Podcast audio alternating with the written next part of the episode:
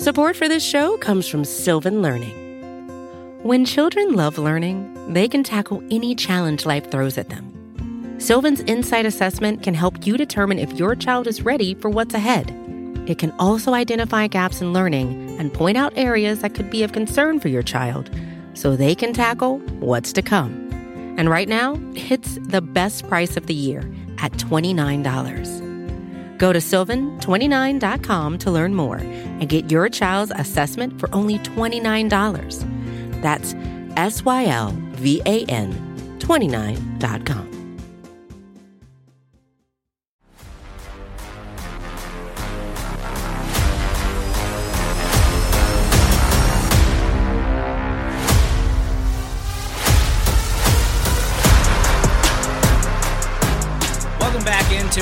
edition of NFL Reacts. I'm Stephen Serda of Arrowhead Pride. Before we get going, I just want to let you guys know you've been absolutely phenomenal in your feedback so far on NFL Reacts and everything that we're doing on this show.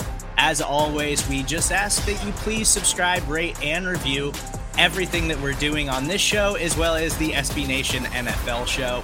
Uh, today on NFL Reacts, we've got some starting quarterbacks who have officially been named week one starters and a couple of injuries with some pretty massive fantasy implications as well as a trade. Uh, the Bills are going out of their way to put themselves at a competitive disadvantage. And we've got some fantasy narratives that we want to squash before the season starts. Later on in the show, when we go all across, when we go across the board, uh, Justis Mosqueda, we talked about his favorite bets of the NFL regular season last week. This week, we're going to talk about some bets that he absolutely hates. So without further ado, I'm joined by Kate Magdziuk of DK Nation, as well as Justis Mosqueda of Acme Packing Co. Are you guys as excited as I am for the laser eye improved diet and exercised Jameis Winston that is likely to be named the New Orleans Saints starting quarterback? Exerjuiced, you mean? Uh, you, Stephen, you started off this podcast uh, on our pre call saying that you were hashtag juiced for Jameis. Yes. And I think we need to be so pumped. I cannot wait to see this offense. There's lots of uh, interesting betting lines that we can discuss once we get get in. I'd love to hear Justis's thoughts on some of these lines that are available for the Saints for Jameis Winston right now because the the implications of Jameis Winston under center are monstrous. He's gonna be fun. That's one thing that you can say about Jameis Winston's uh, Jameis Winston compared to you know Drew Brees offenses in the past, especially what since 2018 or 2019 when his arm really started dying out, and it was just you know, hey, they call they call Michael Thomas slant boy for a reason, right? Jameis Winston isn't going to be hitting slants like that. He's going to try to chuck it deep, and at least in terms of like entertainment value, that's a huge plus the worst contract in football, in my opinion, is the Taysom Hill contract. Uh, it never made sense. He was never going to be a starting caliber quarterback in the NFL.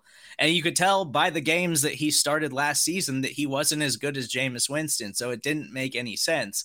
I like to think that Taysom Hill was standing on the sideline in that preseason game and he saw that first deep touchdown to Marquez Callaway and he was just like, no, oh no, oh no and, and just oh, like no no no no no he was just heartbroken and Jameis is out here everybody else on the team celebrating and juiced for Jameis like I am I'm so excited that Jameis Winston's going to be a starting quarterback again if, if he had any sense to him, he would be happy, right? I mean, everyone talks about backup quarterbacks, the best job in the world. I mean, he's going to come in, run like two package plays a game from under center. Other than that, he's going to do some blocking, and then someone else is going to pay him, and they're going to think, hey, maybe we can make the Taysom Hill thing work, right?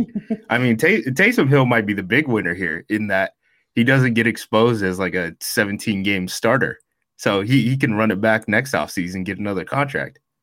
Exposed is the perfect word for uh, the the situation that Taysom Hill has avoided because now if we don't see him, uh, like I, I'm projecting Jameis out for 17 games. I don't think he loses this job whatsoever. But Taysom Hill, like we can always have this uh, question mark in the back of our minds now because we never got to see it come to fruition. Like, you know, uh, he can he can go to bed every single night with the uh, the the knowledge that nobody disproved that he could be a starting caliber NFL quarterback. And, so and that's what happens. That's what happens. I mean, Colt McCoy right now is a backup quarterback in the league, QB2. And the whole reason is like, I don't know, did we ever see him fail? And if you never see him fail, then you just ends up keep finding jobs. And if the guy in front of him doesn't get hurt, he just finds another place after his contract runs out. It's a real good gig if you can find the work, man. I, I do believe that Taysom Hill goes to sleep and he's like, I just never got my shot. Like I just never, I just never got the shot that I was supposed to get. you think it's like Uncle Rico situation? Like if yeah. coach would have put me in, man. If coach yeah. would have put me in. That's what I, I say. Uh, when people are like, "Why aren't you a starting uh, professional player in the NFL, Kate?" I'm like, I just, you know, I never got my shot, and that's that's my mantra every night before bed. It keeps my confidence high, uh, knowing that you know what, it's the coach's fault. Coach didn't put me in uh, I could have been a starting caliber NFL quarterback, but I just never got my opportunity. Uh, and that's what I'm going to say for the rest of my life. I think there's a lot of guys in the NFL that probably tell themselves that. Uh, I do think that there's a real possibility that like Sean Payton would give Taysom Hill another contract. I don't think it's going to be as bad as this one is. But when this contract expires, I, I feel like Taysom Hill's always going to have an opportunity to be a New Orleans Saint. So he's at least got that for him. Like he's had a pretty successful NFL career in, in the long run. Uh, another guy that I'm excited for, I know Justis is not excited for him in any way. The Denver Broncos named Teddy Bridgewater their starting quarterback earlier this week. Uh, I'm curious, Kate, how do you feel about Teddy on this very talented Denver Broncos offense? I'm pumped for Teddy Bridgewater and anybody else who is not pumped. Yeah uh, should actually be uh, pumped. Uh, let's let's just squash the narrative we've talked about. What narratives uh, maybe we need to squash ahead of the season, and I think one of those narratives is the fact that uh, Teddy Bridgewater is not good for fantasy football. Um, we should be very happy that Teddy Bridgewater is under center for uh, the the Broncos in general. I think obviously have plenty of of talent. But let's look at what we saw the Carolina Panthers accomplish last season in PPR formats. He funneled targets to three top 25 wide receivers on the season. You had Robbie Anderson, Curtis Samuel, and DJ Moore all be productive. All three of those wide receivers uh, outscored Tyler Boyd last season. All three of those wide receivers outscored Cooper Kupp last season. Uh, the the fact that Teddy Bridgewater is the starting quarterback is good news. It is not the gunslinger mentality that it is good for. It is the fact that he can deliver a clean football to these guys and put them in a position where they can catch the football. That is the key. Yeah, I think I think with Teddy in there, it's going to be a lot more like catch and run type of passing game versus when Lock's in there. I mean, he's trying to chuck it, which is why I like Lock, right? Like I want to see the deep ball. Like I don't know what happened. I don't know if like Al Davis is some long, you know, long pass relative or something like that. But I want to see the deep ball. That's why I'm happy for Jameis. That's why I wanted Lock to start. Um, but if Teddy's in there, I mean, he definitely is like the better, most con- more consistent quarterback. You know, down on a like a down to down, drive to drive basis in Denver. The big thing is just like Courtland Sutton such a big target. You kind of want to get that guy on matchups downfield. Jerry Jeudy, I mean, the guy moves like Odell Beckham Jr. I'm sure you could do catch and run stuff with him, but it would just be so much more fun if Lock was in there. But I, I guess so. Here's a question I would pose to you guys: If Teddy's the Week One starter, like what does he have to do to have Lock enter any game? Because that's a very hard position to be in if you're Teddy to actually lose that job because you're so consistent. They already bought into the consistency by naming you that starter. He would have to play like worse than he ever has in his career to lose that starting job. I think Lock is just a backup at this point. Yeah. I do think Lock is a backup. And I, I think the way that we know that, and of course, there's plenty there's plenty of question marks that could change this. Obviously, we don't know uh, injury. Like, there's always this potential for unexpected news um, unexpected performances. But let's consider the fact that it would have been a heck of a lot easier to just name Drew Lock the starting quarterback, allow him to fall on his face. Uh, not that, not that we want to see him fall on his face necessarily, but um, it's a lot easier to do that, take the job away from him in season, than it is to take the way the job away uh, ahead of the season and then try to give it back to him once your experiment fails. So I think this is this is us being told like, yeah, we're we're projecting him to be the guy um, all season long, and I do think it would take a bit to uh, take that back away with him from him just because of the circumstances. I think Teddy would have to get hurt. Like I, I don't think that he's going to lose the job because of poor performance because we've got enough of a sample size of Teddy Bridgewater where you know what you got in him. Like he he's a safe quarterback who's going to be productive, who can be an NFL starter, but he doesn't really supply like a very high ceiling as a player.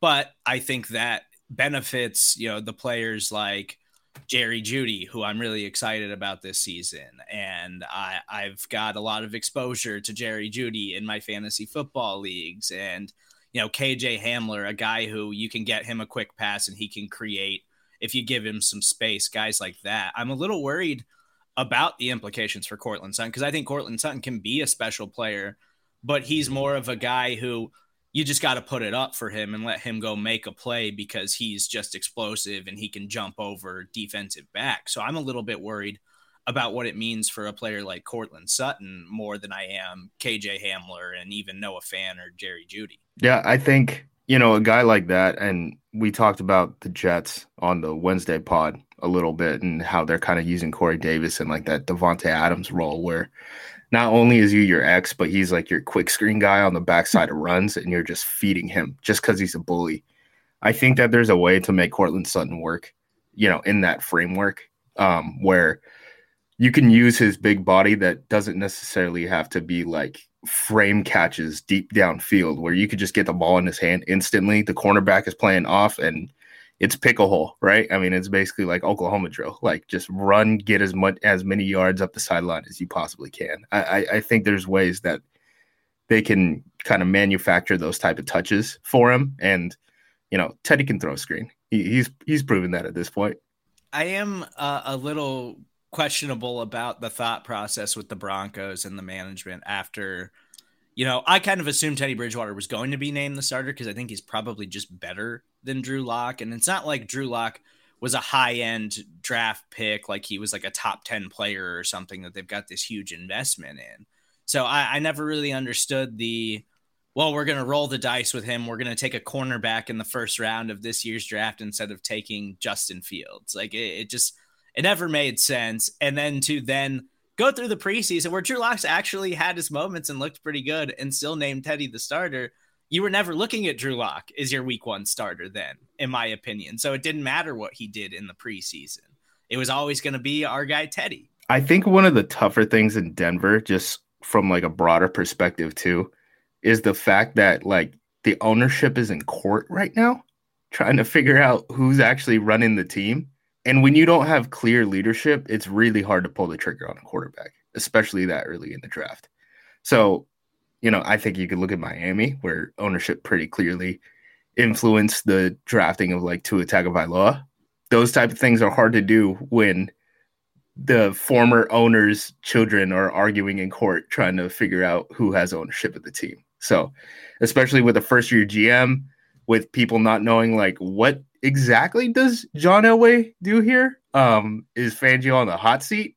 I don't know. Is the owner who's can possibly can him even in the building yet? Like when all those things are up in the air, it, I think it's kind of harder to kind of be gung ho, gung ho, like we're going after our guy when we don't know who we are. Yeah, that that's a tough situation, and it, it just feels like it's kind of in shambles in, in, that regard, like in the front office. Like nobody really knows who's. Well, making- at least they don't have to see Patrick Mahomes like twice a year. They don't have to see yeah. Justin Herbert twice a year. Gruden doesn't have a forever contract.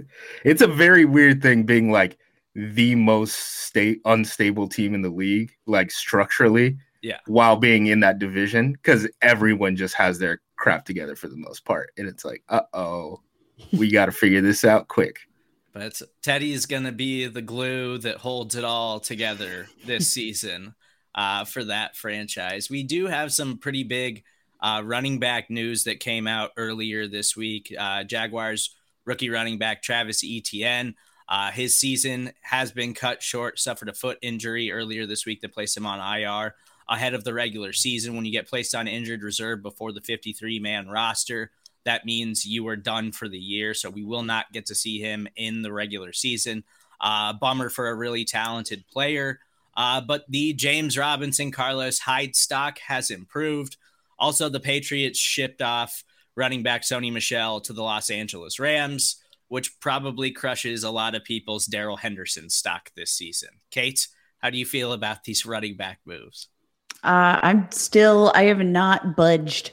I'm not budging uh, Darrell Henderson in my fantasy football rankings.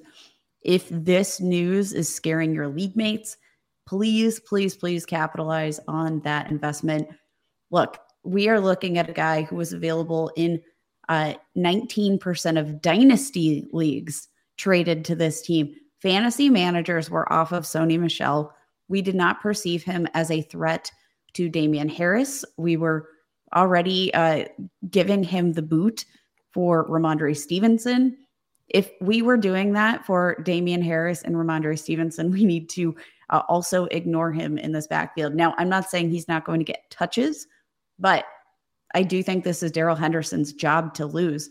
Let's look at from an NFL franchise perspective. It, it was a smart move to go out and to get depth. I cannot penalize anybody for for what they did as an NFL franchise, but the the draft stock uh, is more heavily invested in uh, Darrell Henderson. He is the more experienced receiver. Um, he's the better receiving back among those two. I do think that it, this is Darrell Henderson's job, and if if your league mates are allowing him to fall because of this news, I will just be scooping him up in more and more leagues. The weird thing with Sony, right, is he's just never been healthy, and I just don't know if he ever comes back. He, he's never looked like the guy he was at Georgia. So why do we expect him to all of a sudden change when we know the running back position? If there's any position where injuries just like eat the collective talent pool, it's definitely running back in the league. And we see those guys not bounce back all the time. So sure, Sony Michel looked great running stretch and at Georgia. That was a long time ago. So I, I it kind of is hard for me to get excited about that one when I'm like, I don't know what do what do his legs look like because they haven't looked right for a couple years. Yeah, I'm I'm curious to see how it all plays out. I, I think Darrell Henderson's probably the more talented player at this point, and Darrell Henderson had a nice run of games last season early on in the year where he was a productive player when he was getting the opportunity. Uh, and before he was injured. People yeah. forget he was injured last season. Uh, let's remember in uh, what was it, week nine, when Cam Akers entered the game, he did not see a touch in that game until Darrell Henderson went out with injury. This team does not dislike Darrell Henderson, but I do think um, the the injury narrative gets lost so much when we're talking about Darrell Henderson because of the Cam Akers hype. Yeah, and, and Darrell Henderson shown that he can be a productive player. So yeah, if he's tanking in your fantasy drafts right now, you can get a really good value on him. And as far as the Patriots backfield go, goes now with Damien Harris and Rhamondre Stevenson, you should have already been on Stevenson. Like he should have already been a dude you were targeting. I, I think Damien Harris is, you know, he's not like an overvalued player right now, but he's not necessarily a guy that I'm targeting in my fantasy drafts because I question his upside. I don't think he's going to be involved in the passing game. Like, I just think that Rhamondre Stevenson offers a lot more excitement to my fantasy lineup because of how good he's looked in the preseason. I think he's just a really talented player. Absolutely. You should be very concerned for Damien Harris. I mean, last year, this starting job was was Damien Harris's. Um, he was the de facto running back one in this offense, and he was uh, virtually completely uninvolved on an offense that um, you know, has shown plenty of propensity to target the running back position. Seven total targets in the season. He played 10 games. That is that is an average of you math whizzes. Uh whiz eyes. I, I don't know what the plural of whizzes is, but um for for those of you who like the maths, uh Damien Harris averaged fewer than one target per game, and that is not good, my friends. That is not good. That's, That's crazy. That's such a low amount C- compared to how some of these other teams use their backs, right? Like Green Bay with Aaron Jones, Christian McCaffrey. That's amazing that an NFL running back is seeing that little usage in the passing game. Especially when he, I mean, he saw it's not like he wasn't on the field at all. He saw 130 something rush attempts. Uh, he was the team's lead back. And um, again, I said it before, but uh, the Patriots are a team that will target the running back position. In fact, in 2020, led the league in percentage of team targets funneled to the running back position. We should be very frightened about this. Yeah, it's Rhamondre Stevenson just looks really good. And I know the Patriots have been in the past with their running backs the way they like to use multiple guys. And James White's going to be involved in the passing game. And they've got other guys that they're going to involve in the passing game. I generally steer clear of Patriots backfields in general in my fantasy leagues and, and stuff like that because they're hard to navigate. I just, I wouldn't draft personally uh, Damien Harris as like my second running back or even my third running back right now. Like if he's completely tanking in your draft, he's to have some value, but I just like the upside of a guy like Rhamondre Stevenson that you can probably get uh, much later in your fantasy football drafts. Uh, the Buffalo Bills, I f- feel like we could have easily predicted this, but they've had several players uh, who were exposed to a trainer who tested positive for COVID 19 earlier this week. Obviously, Cole Beasley, one of the most vocal anti vaccine players across the league right now. Um, it's just a genuine competitive disadvantage, and we're seeing that unfold before our eyes with the Buffalo Bills. Like even the Tennessee Titans, who are a team that says they're over 90% vaccinated, they're kind of going through a COVID outbreak themselves right now. And this is going to be a continued theme across the NFL season. The problem this year is that you can potentially forfeit games. It can cost you games because you have players who are refusing to get vaccinated. And that's why I am totally out on the Buffalo Bills this year. I just don't see how that team's going to come back this year and see the Chiefs or something like that in the AFC championship game again when they can't even get organized. Like they can't even get everybody on the same page this year because it's going to continue to be a problem. And I don't care how much Cole Beasley wants to complain about it on social media. It's not going to change. You know the rules. Like you can argue about it and you can fight the NFL as much as you want. It's not going to change. They're just going to keep finding you and you're going to keep hurting your team in the process. Yeah, yeah. The, the most thing, eh, eh, the thing we need to remember is availability is key. This isn't the COVID protocols of yesteryear. Uh, by yesteryear, I mean 2020 um, we're not going to see, uh, you know, for fantasy managers, if a game is canceled due to COVID 19, this is no longer a bye week for your player. Uh, you just, you're missing a week of your player's production. Availability is just so undervalued. And this is a huge issue in terms of availability. I think like the Isaiah McKenzie tweet that he sent out where he's like, "Oh, NFL, you caught me," but it like didn't come with the vibes of like you caught me. It's like, wow, you're actually caring about this, right? I don't think they they realize how serious this is gonna be. Like they're gonna end up missing games. They're not. Are you referring to the season. tweet, by the way, where we gained access to Isaiah McKenzie's personal email address? Because I've been yeah. emailing him nonstop. Yeah.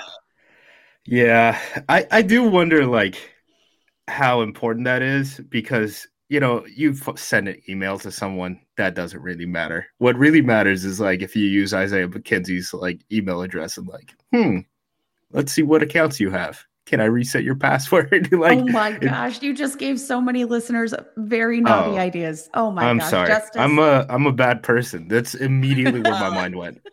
I mean, maybe that'll teach Isaiah McKenzie a lesson. Like maybe he'll realize that this isn't a joke because that's how that tweet came off. It's like this isn't serious. Nobody in our locker room takes it serious.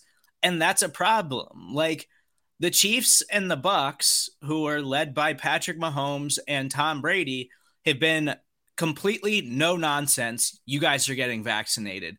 We're trying to win rings. We're talking about legacies here.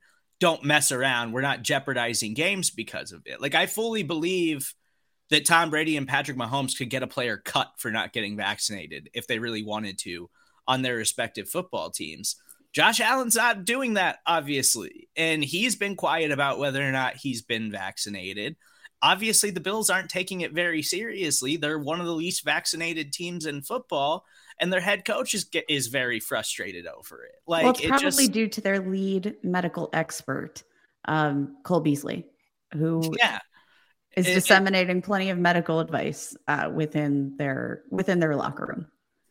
Yeah, it, it just makes me want to avoid their players. Like I, I know Stefon Diggs is an incredible player and Josh Allen has a really high fantasy ceiling and stuff like that. But as far as my fantasy leagues go, as far as my season long bets and stuff like that go, I'm just avoiding the Bills altogether because I, I don't trust anything that's happening within that organization right now. And the way they're managing this and navigating it just screams like let down season for me. So I, I'm trying to avoid the Bills at all costs. Uh, before we take a quick break, uh, Kate, you've got some fantasy narratives that we want to squash before the season starts. Oh, absolutely. So, um, we're should we do like a rapid, rapid, quick? Uh, You got? Do you got enough to just fire them off? Like we what we got here? Yeah, just Let's- machine gun it. Machine gun it. All right. So I, I gave you my first takeaway, which I think is like the most important takeaway. Teddy Bridgewater is not bad for your fantasy football teams. Get over it. I just needed to reiterate that because that is one of like the the narratives that is really just absolutely crushing my soul right now. Um, you guys should be very excited that Teddy Bridgewater is the starting quarterback. I want to talk about drops. Drops do not matter for fantasy football. Don't let anybody change that narrative for you. We saw last season, uh, Diontae Johnson absolutely struggled, uh, wide receiver for the Pittsburgh Steelers, absolutely struggled with drops after returning from a concussion, which uh, you know does affect your your spatial interactions, your understand. You know it it does mess with you in terms of your your spatial recognition and and stuff like that.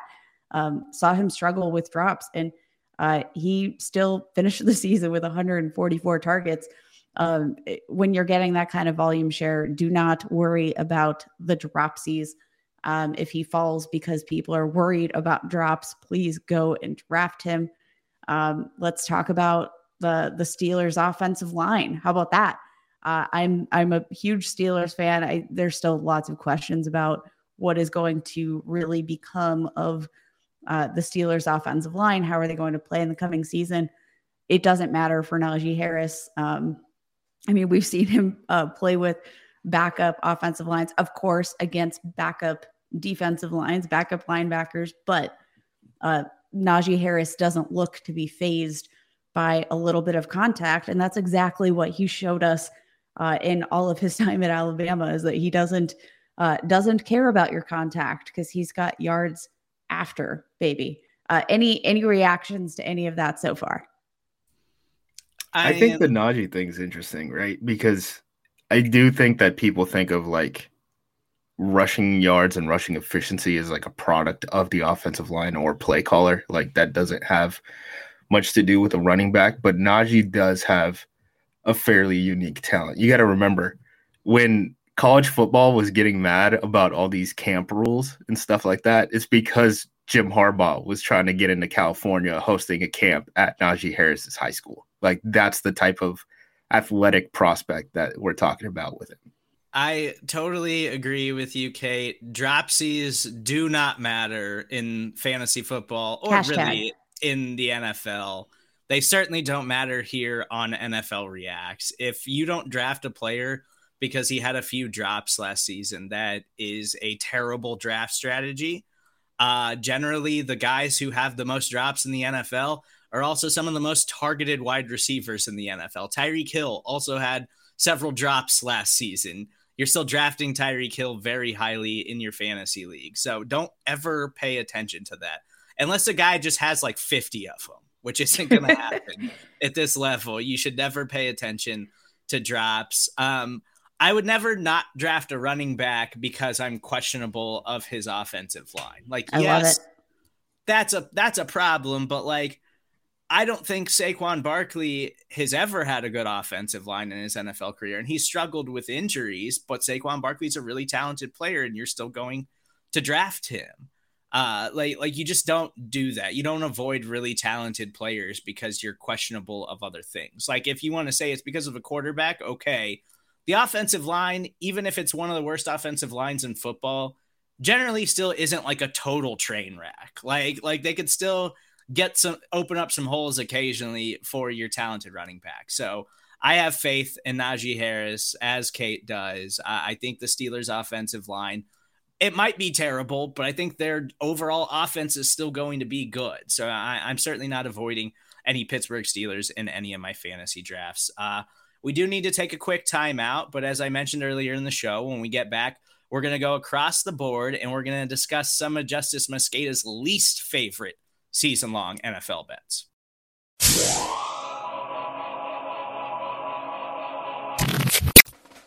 Y'all better get ready to roll, man. y'all put the kids to bed. I'm betting one more. Over. Under. I'm betting on myself.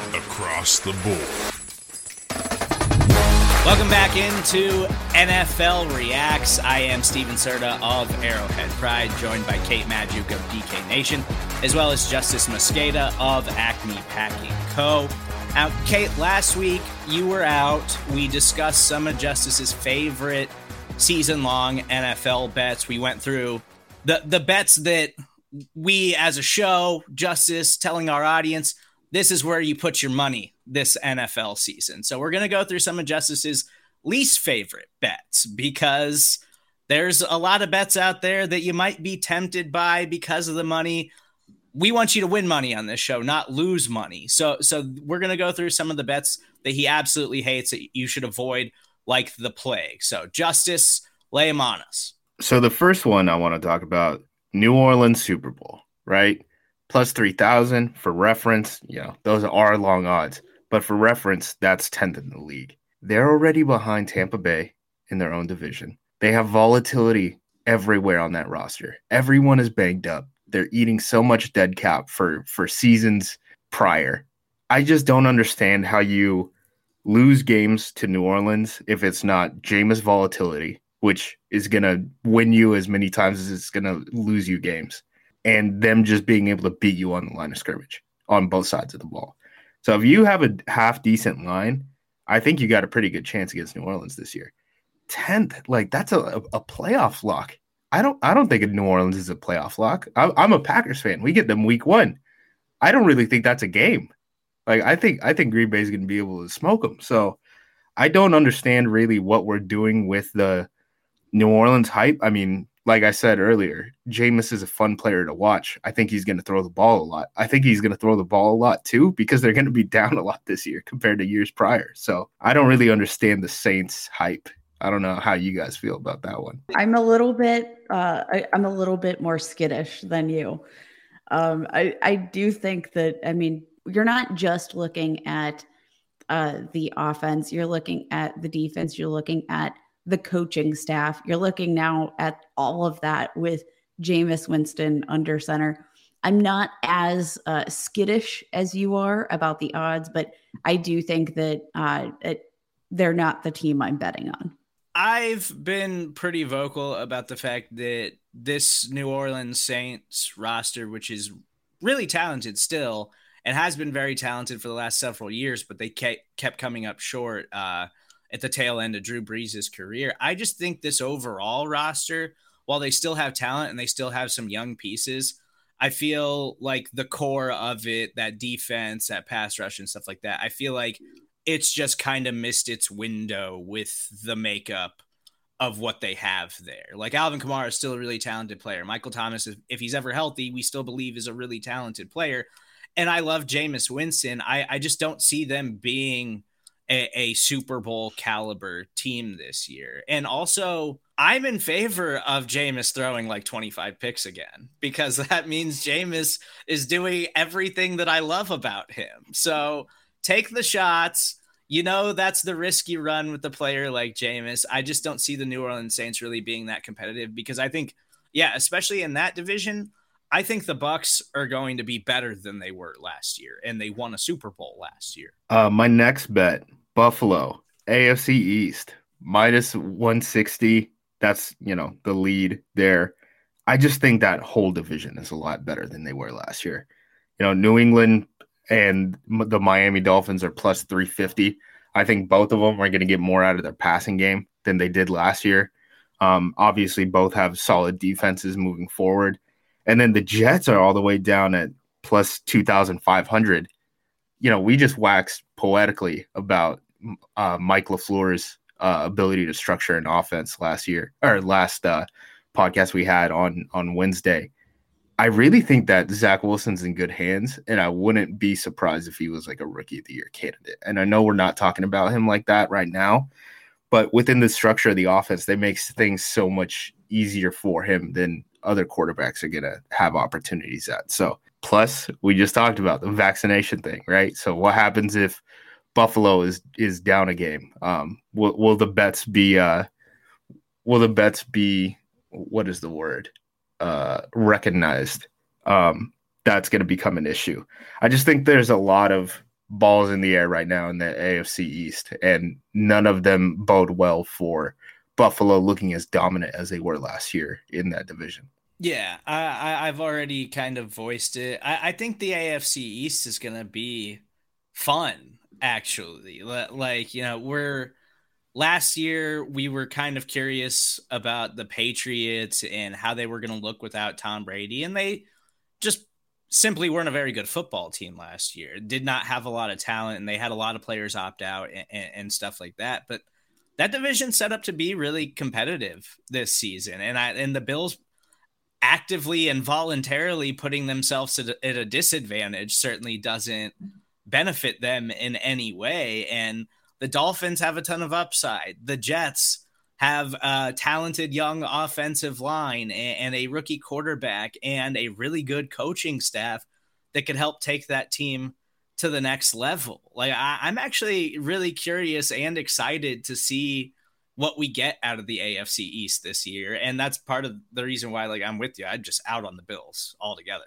Yeah. My next bet Minnesota, NFC North, plus 250. So that's second. That's behind Green Bay, but way above Chicago. That's plus 550. If you're talking about dismounting the Green Bay Packers from the lead in the NFC North, what gets that done is quarterback play. I don't think Minnesota is going to have that quarterback play. I think if you're going to make that bet that, you know, Green Bay doesn't win the NFC North, it's coming via Justin Fields in Chicago. It's not coming from Minnesota. So I don't understand why Minnesota is even second in these odds right now. I, I would put money on Chicago if you're actually talking about winning that division. You got to remember, it, this isn't even a, yeah, if Aaron Rodgers gets hurt, who's the next best team you know, if all things are even, they still have Jordan Love off of the bench. Like he's still going to be able to run some of this boot action stuff that like Shanahan and those guys do with backup quarterbacks. So you need good quarterback play if you're going to win the NFC North and you're not Green Bay. Um, and I think that's going to come via Chicago. I don't think Minnesota really even has a chance. I feel like it's got to have something to do with the fact that they refuse to name Justin Fields the starter. And okay, we'll see. We'll see in week three. Yeah, we'll see in week three. No, I, am with you. I, I'm targeting Justin Fields everywhere I can get him. I think he's a superstar player. I think he can be a superstar fantasy player. But that's got to be it, I would imagine, because the Vikings have question marks all over the place. Like their defense isn't the old Vikings defense that we're used to with a Mike Zimmer led football team. Their offensive line is probably one of the worst offensive lines in football. And the Bears are the most intriguing team in that division. Like you expect the Lions to be one of the worst teams in football, right? Like they've just got a really bad roster. Uh, Jared Goff is their quarterback. The Bears are the only other team that's really intriguing in, in that division, and it starts with Justin Fields. I think that there is a very real possibility that Andy Dalton gets absolutely crushed in week one, and then Justin Fields is the starter in week two. But the Bears are also sitting Andy Dalton in the final preseason game because he's the starter, and Justin Fields is expected to play the first half this weekend. So, and the Bears' offensive line's not great either. And Justin Fields, you saw that huge shot he took last week. The Bears are trotting him out there like he's definitively their backup quarterback. Yeah, I I think I think a lot of tones are going to change after they feed Andy Dalton to the uh, Aaron Donald oh. Wolves in Week One. I, I, I think it's kind of like a sacrificial lamb type of situation where he's going in. Hey man, you're going to eat one on the chin. Justin Fields is coming in Week Two. I, I kind of think that that's what we're like headed for. Andy's got to know that, right? Absolutely. He has to be aware of that, and you know, Andy, I I feel like it was a promise they made to him, like, we'll give you week one. And then he looked at the schedule and he was like, all right, I get it. I, I get that. I get it. That's a good way to put it. Um, last bet Trevor Lawrence, rookie of the year, plus plus 350. He's the lead. This is my problem with Trevor Lawrence, rookie of the year, right? So he's plus 350. Justin Fields plus 600. Zach Wilson, Trey Lance plus 750, Mac Jones plus 1000. So you're getting twice the return if Zach Wilson or Trey Lance win rookie of the year. You're getting almost double the return if Justin Fields wins rookie of the year, and you're getting three times the return of Mac Jones. I don't, I haven't seen anything this preseason that would say, you know, Trevor Lawrence out of this great quarterback class should be that far ahead in terms of the rookie of the year race. And I really worry about that Bevell shoddy offense, right? Where, you know, you hear Russell Wilson talk after the year and he says, you know, we got to change things up in the passing game because everyone knows all we want to do is run, run, run, and then it's going to be play action deep shot. Well, what does that look like in a deficit?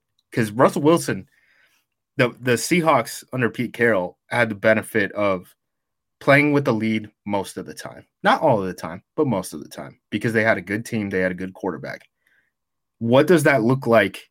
What does that strategy look like if you're a team that's like maybe three and 14 good? Because I can't say today that the Jacksonville Jaguars are going to be better than three wins from what we've seen this preseason. So that really stresses me out. I think of all of the talented quarterbacks, all of the nice homes that they landed in because of their draft position being taken after Trevor Lawrence.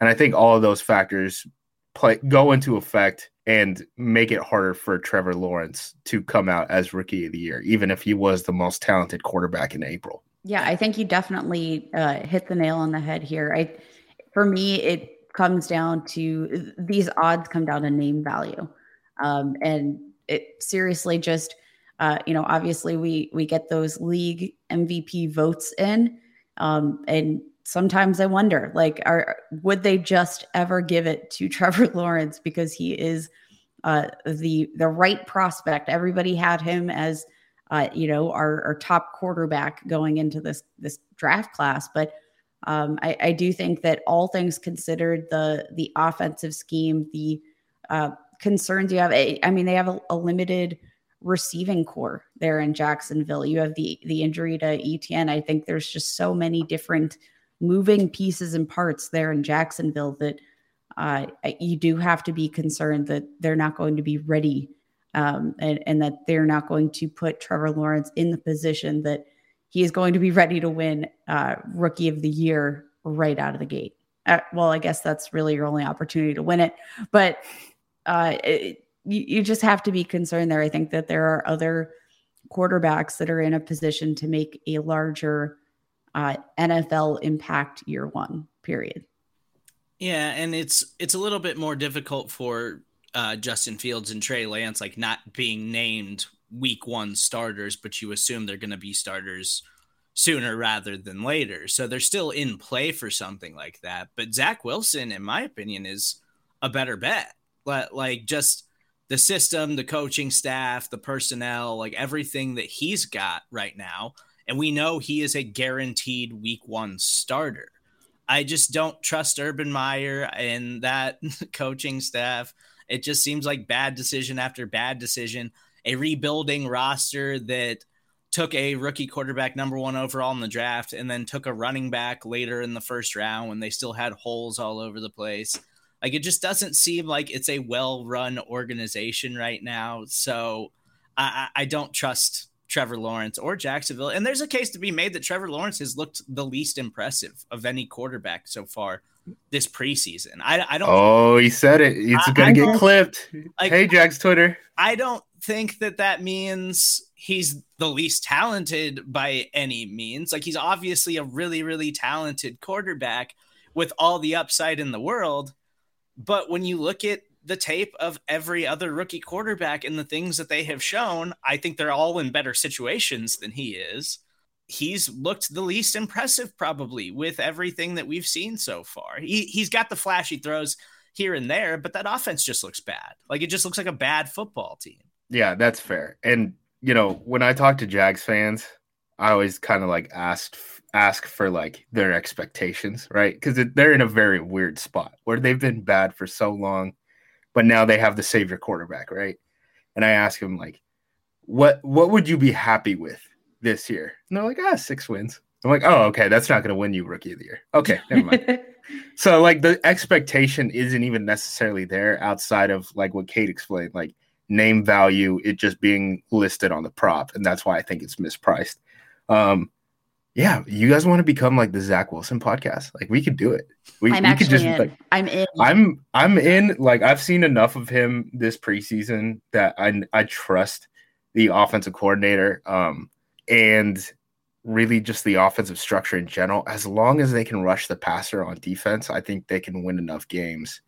Um, that's going to be the big issue. You know, Carl Lawson going down with that Achilles injury, like that's huge for those defenses that just want to play like cover three all the time. If you don't have the four pass, if you're only sending four, someone's got to get home to the quarterback. And if you don't have one of those four being a great pass rusher, um, you're going to run into problems. And Carl Lawson was supposed to be that. He's hurt now. He's out for the year. I kind of have had hesitation in terms of like team expectations for the Jets just because of that, unless they can make a move and somehow get a pass rusher in there. Um, but as far as the offense goes, I'm really excited for Wilson and and Lafleur and everything just in general that they have going on there. Yeah, I'm so down to be the Zach Wilson pod right now. I just let's do I it. picked him up in a fantasy league because he went undrafted. I am on board the Zach Wilson train, so I am about it. Uh, there is preseason action this week, of course. It's final week of the preseason. Uh, most teams across the league have already announced that they're likely to sit their starters. But the Kansas City Chiefs, according to Andy Reid, I don't really believe him, but he claims that the starters are going to play the first half tonight against the Minnesota Vikings. We'll see about that. So that's something you could keep an eye on this weekend as we finish up preseason action. Tampa Bay Buccaneers are actually expected to play their starters for a little bit as well. And Justin Fields, just, you know, we're all locked into Justin Fields in the preseason. He's supposed to start for the Bears this weekend and play the entire first half, according to their head coach. So keep an eye out for that. This has been NFL Reacts. Thank you guys so much for joining us each and every week. Make sure you subscribe, rate, and review. You can follow Justis Mosqueda on Twitter at JUMOSQ. I'm Stephen Serda. That's where you can find me on Twitter, of course, and you can follow Kate Magdziuk on Twitter at FFBallBlast. Thank you guys so much. We will talk to you next week.